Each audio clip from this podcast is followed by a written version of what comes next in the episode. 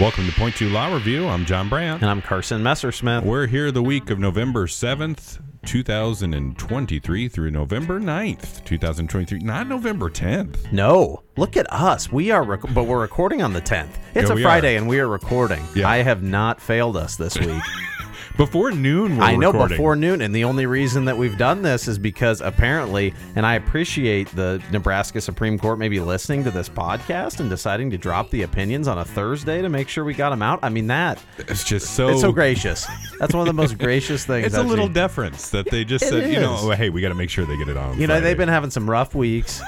It's clear that they couldn't handle the time change. You know, I don't know what is it, what's up with these I had guys. an idea on the time change. So here's what we should do in the time change. Okay. Every day in October, you uh, you fall back two minutes. Oh, I like that. So it's a it's a steady fallback. It's a steady fallback. So by November one, you're like, oh, I guess it's dark now. yeah. How did I lose all this time? Oh, what oh, happened wait. with this hour? And because we're all on our phones anyway, there's no setting clocks back or anything. It's That's just true. like your phone just automatically, like the government could be stealing minutes from you. That's a conspiracy we should oh start wow. for people. That's actually genius. But the part is now it gets me into this kind of time warp where I'm actually thinking about how time is just a, a man-made construct. Oh, and don't do that. If we started taking away two minutes, it, it, it, You it and me becomes a- both, man. Oh man, now I'm Don't get me started on time. Yeah, do we, we don't want to turn this into another conspiracy podcast. There's enough of those. I think we should probably just stick to our Nebraska Supreme Court Well, reviews. Speaking of time, uh, let's go through our ex parte summary here real quick. What do you got, Carson? All right, so we start with State v. Harms, denial of evidentiary hearing, competency.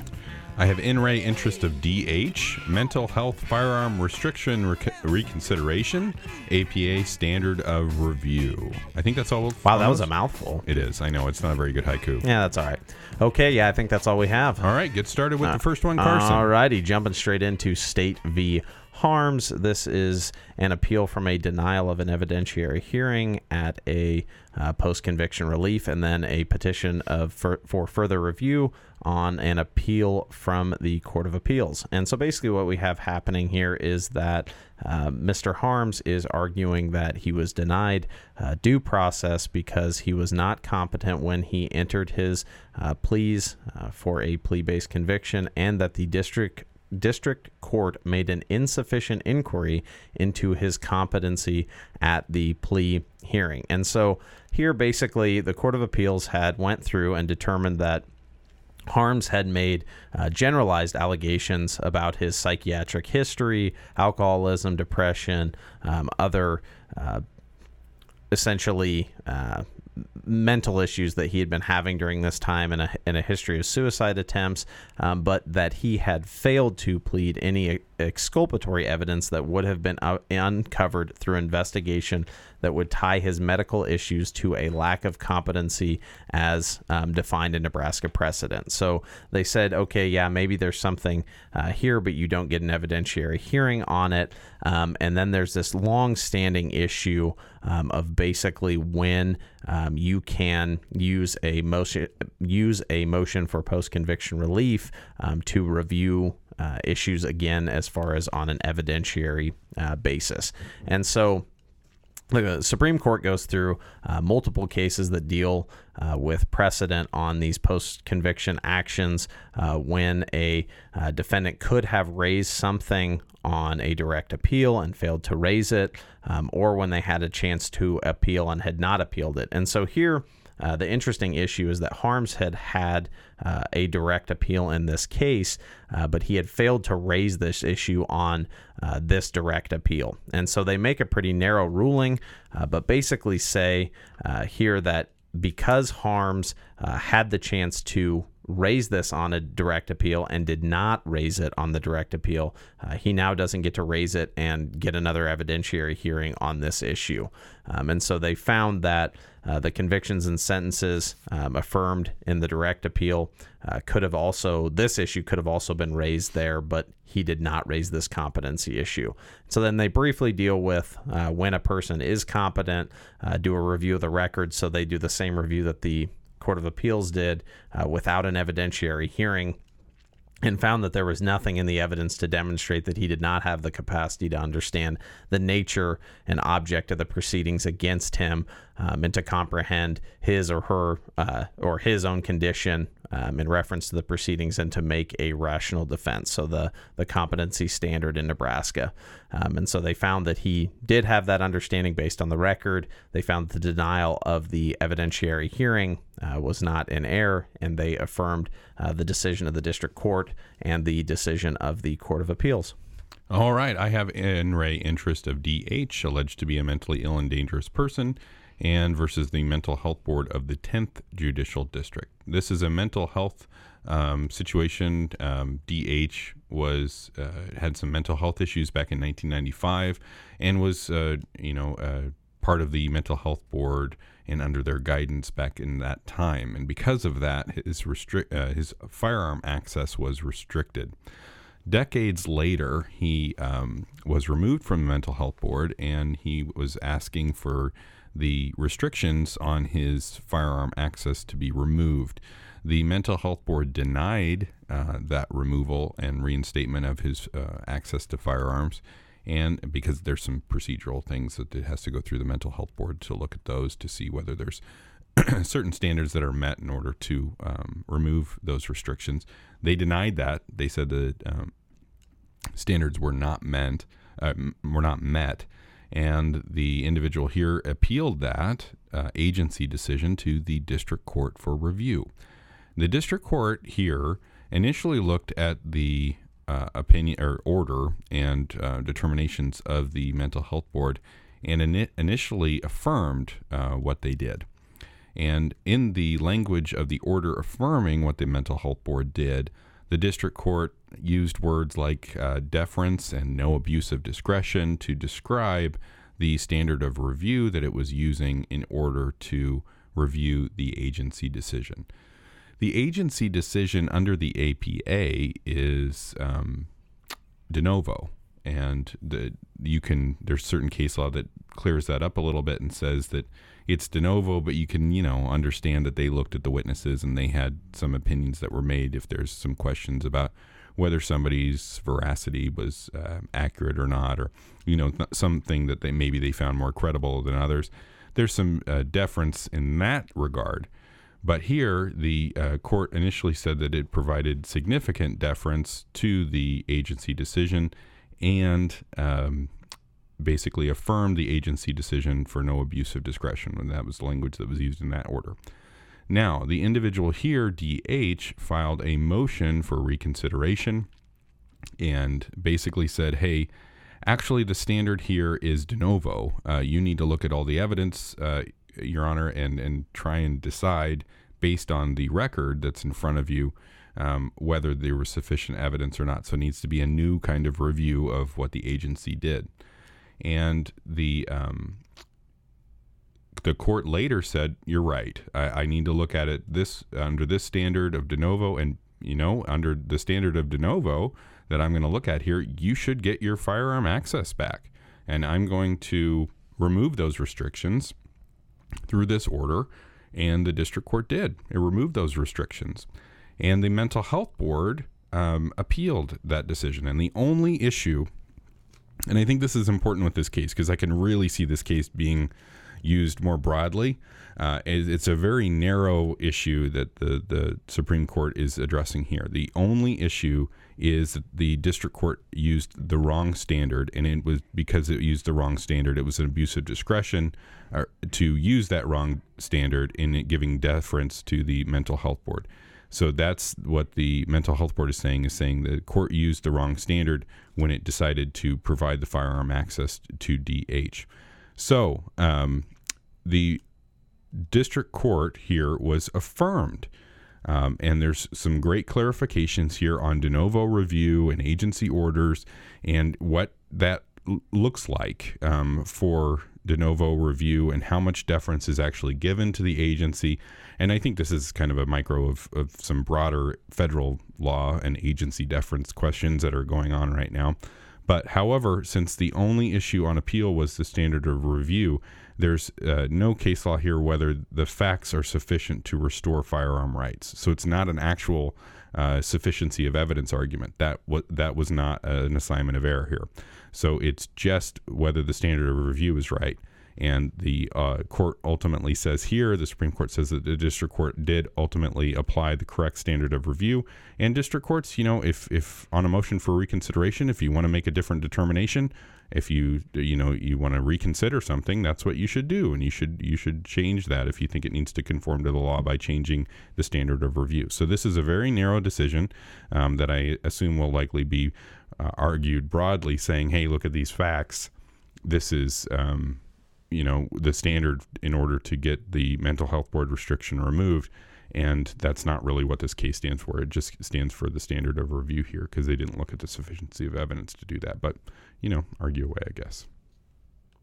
Always fun when you have those that you can extrapolate. yeah okay All right. I think we're done with the Nebraska Supreme Court. we are All right, jumping to the Court of Appeals. The first case we have is State versus Amin, and this is an appeal from a district court district court order uh, denying a motion for post conviction relief without an evidentiary hearing. And the issue here was Amin had entered uh, to a plea based conviction.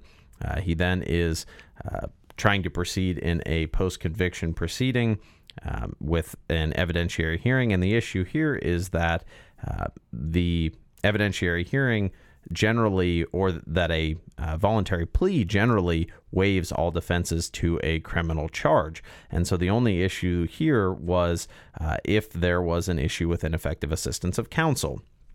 And in Amin's case, uh, most of the allegations with respect to his trial counsel uh, were uh, or failed in this case and were affirmatively dealt with or refuted by Amin's assurances to the trial court at the time of his plea uh, when he indicated uh, that uh, he understood the things that he was giving up. He understood the things that were being waived. And interestingly enough, here there was an issue uh, about trial counsel failing to file a suppression, and the Supreme or the district court had uh, actually discussed with Amin uh, the understanding that he was waiving uh, the suppression hearing and had made a finding uh, that a motion to suppress uh, would not have been successful. And so, um, as a matter of law, uh, trial counsel cannot be ineffective for failing to raise a meritless argument to the trial court. And so, since all of those things happened, uh, the district court did not err um, in denying the motion for post conviction relief without an evidentiary hearing,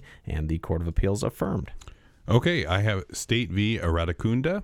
This is uh, an individual here. The defendant was um, convicted after a jury trial of three counts of first degree sexual assault of a child. The issues for appeal were some motion limine kind of issues regarding um, uh, 403 kind of evidence that was uh, put forth by the state, sufficiency of the evidence, and ineffective assistance of counsel during the voir dire and other uh, arguments. There were some uh, anonymous text messages that were um, threatening a witness that were completely anonymous that were objected to over foundation, not everything you could object to them on, but j- objected to in foundation, and they were received by the court, which I don't know, that struck me odd. Um, the defendant testified here. I'm not going to get into the facts. I'm not going to get into any of that. Um, defendant testified here, um, and ultimately the jury convicted him, which is why he appealed, and he was uh, 30 to 50 years in prison. There's some good uh, you know, discussion here of the voir dire exchange between um, the state and the defendant's counsel regarding cultural, or excuse me, cultural uh, awareness and, and whether there's a cultural issue regarding a defendant, whether somebody might have some bias or something um, for a cultural issue, and whether that caused prejudice to the defendant here, um, just based on that discussion. And um, the text message here wasn't abuse of discretion to receive them um, because it was never um, objected to on all the grounds that those anonymous text messages could be objected to. It was just objected to on foundation. So uh, the convictions and sentences here were affirmed for Mr. Radicunda. Okay, next case we come to is State versus Williams, and this is an appeal from a district court order denying a motion for absolute discharge on speedy trial grounds. And so the big issue here, as with most speedy trial cases, uh, are whether the delay was a result of a defendant's actions. And uh, here, basically, Williams had had multiple um, continuances that were granted. Um, and so Williams, on appeal, presents a issue that he was not advised uh, by the state or uh, of his counsel uh, that he was waiving his right to speedy trial at the time that these continuances were made. And there is kind of an interesting law chunk here uh, from another State versus Williams case, which talks about the fact that a uh, continuance made uh, without a understanding that a request for um, this continuance will extend beyond the speedy trial uh, can be grounds for re- reversal here.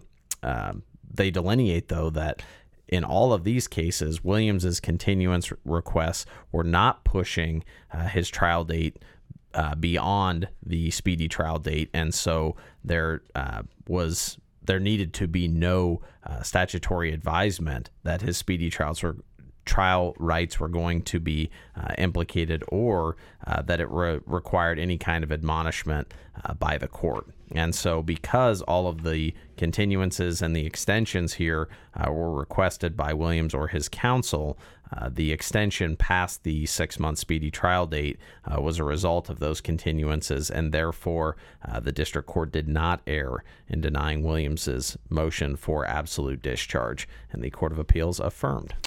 All right, I have Titus Vichenzi. This is a civil pro se legal malpractice claim based on a 2018 plea by uh, Mr. Titus to first degree sexual assault, where he was sentenced to 15 to 20 years in prison.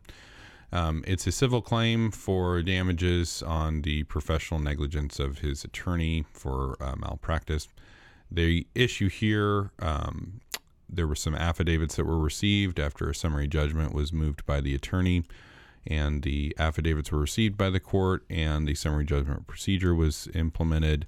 Um, Titus complains, uh, sorry, the summary judgment was granted in the district court, and then Titus appealed. Um, on appeal, he alleges multiple issues regarding the summary judgment procedure and the fact that he wasn't appointed legal counsel for his civil claim and that um, he shouldn't be required or there was no uh, requirement that he actually uh, demonstrate actual innocence. The court actually, this is, you know, it's got a good law chunk here for the summary judgment procedure in Nebraska especially regarding criminal um, decisions. Remember Butter case from uh, a while ago? I do remember you, Butter case. I, I, we all remember Butter case, and innocence is the underlying crime with which the plaintiff was charged. So you have that's one of the elements that you'd have to prove uh, in order to do a legal malpractice claim in a criminal um, context. And th- I thought this was interesting. Um, the Rodriguez court noticed that actual innocence factor serves the dual goals of ensuring that convicted criminals are not given an opportunity to profit either directly or indirectly from their criminal conduct, and encouraging the representation of criminal defendants, especially indigents. So that's good. And then it goes into Clark v. Shields and all those uh, summary judgment procedures again. So I, I, we're, we're taking what the Supreme Court has said is the procedure for summary judgment motions. We're implementing those in lower courts and we're applying those in the Nebraska Court of Appeals. So we got a good law chunk here on the proper procedure for summary judgments, and uh, obviously the um, requirement of you know appointing legal counsel in his civil claim was denied um, because there's simply no authority to do that. And the Court of Appeals here agreed with that. So everything was affirmed. The summary judgment was affirmed, and that should be the end of that case for now. Okay, next case we come to is State versus Hundley, and this is an appeal from a sentence sentence imposed after a termination from DUI court uh, on appeal. Uh, Ms. Hundley is alleging that um, the sentence was excessive and that she received ineffective assistance of counsel.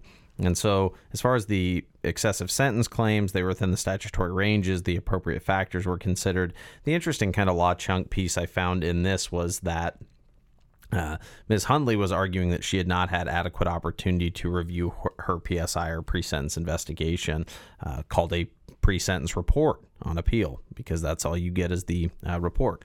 So she had argued here that she had not had adequate opportunity to review this. But the interesting piece uh, is that basically the burden is on the defendant uh, to show at the time of trial that they did not get to review their PSI. And so they are supposed to tell trial counsel that I did not have a, an opportunity to examine the PSI or review it. And if a defendant does not do that, uh, they waive their right to uh, review the PSI by not notifying the trial counsel uh, that they have not personally reviewed uh, the PSI. So I thought that was kind of interesting. It puts the burden on uh, the defendant as an individual to notify the court that that has happened.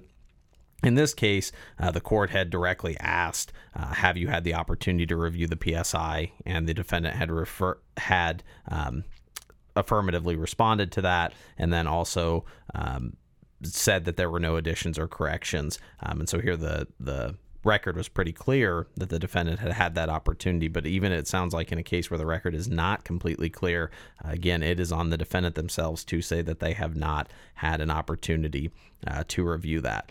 Um, and then there were a couple of other uh, issues that were dealt with uh, a sequestration issue of witnesses, and then um, the encouragement to uh, enter a plea and participate in the DUI court. Um, and here they found that there was uh, no sort of prejudice that could be um, inferred from uh, either a failure to advise on this issue or uh, the failure to sequester witnesses, and therefore the Court of Appeals affirmed. Okay, so that's interesting. So um, I think the the best practice then would probably be the court asking the defendant directly whether you've had an opportunity to review the to PSI. review the PSI, which. Now come to think of it, I think uh, you know practicing criminal law you hear fairly often, but I guess I had never really thought about that being a direct issue on appeal um, and actually having an affirmative response and creating a record of the defendant saying, "Yes, I've had the opportunity to review And the PSI." the defendant, not the Not the counsel. Yeah, It's the defendant defendant's themselves, who yes. has to inform the The trial court. Yep. or- well through the through the attorney so the def- I'm I'm thinking of how this would go so you ask the defendant hey have you had the opportunity to review the PSI and the defendant goes what's a PSI and then you go and explain well it's this big thing that you were supposed to look at with your attorney your before attorney, yep. and do you want to do that now and he and he or she would say uh, yes I'd like to so then you have Have to recess and then Have a recess, or- go do yep, it. or continue the sentencing. Yep, and then you'd have to do that. But Yeah. the interesting piece again is putting that burden on the on the defendant. yeah I think that's yeah. interesting all right um, do you have uh, Peacock streaming services I do well then you're going to enjoy a Nebraska Husker football game tomorrow absolutely. 11 a.m 11 a.m. Nice, beautiful kickoff. yeah You going down to have a hot chocolate? No, I have uh, other obligations. Ah, well, that's too bad. Uh, Two personal obligations, but um, yeah. Obli- well, I have three children, so I Do you have Peacock? I do have Peacock. Do you need to borrow my Peacock? No, no, I have Peacock uh, solely to watch Thirty Rock episodes. Ah, yes. See, I've always had it because of The Office. yes, see, I, I once they got that, it's fine. I do think I'm spending more than cable though. Yeah, uh, I would agree with, with all my streaming services now. Well, and I still have cable, so I'm one of those. Ooh. Yeah, I know. they got you twice. Yeah, I thought you still had cable. Well, my wife has cable. I don't Oh, have cable. yeah. Okay. so your house, your household's really spending more than cable. well, yeah, I don't really. Uh, the Golden Bachelor doesn't really appeal to me, but apparently you need to watch that live, I guess, yeah, or something. you can't watch how that. Uh, yeah, one day later on Hulu, uh, the the cat's out of the bag. I mean, that's the problem. I guess I don't know. Anyway, I'm not a Golden Bachelor. No, I'm a silver hair. not yet. guy. Silver haired, yeah, silver haired fox. Let's not go there. Um, okay, so Peacock streaming football game. Who do you have tomorrow? Nebraska to cover the spread.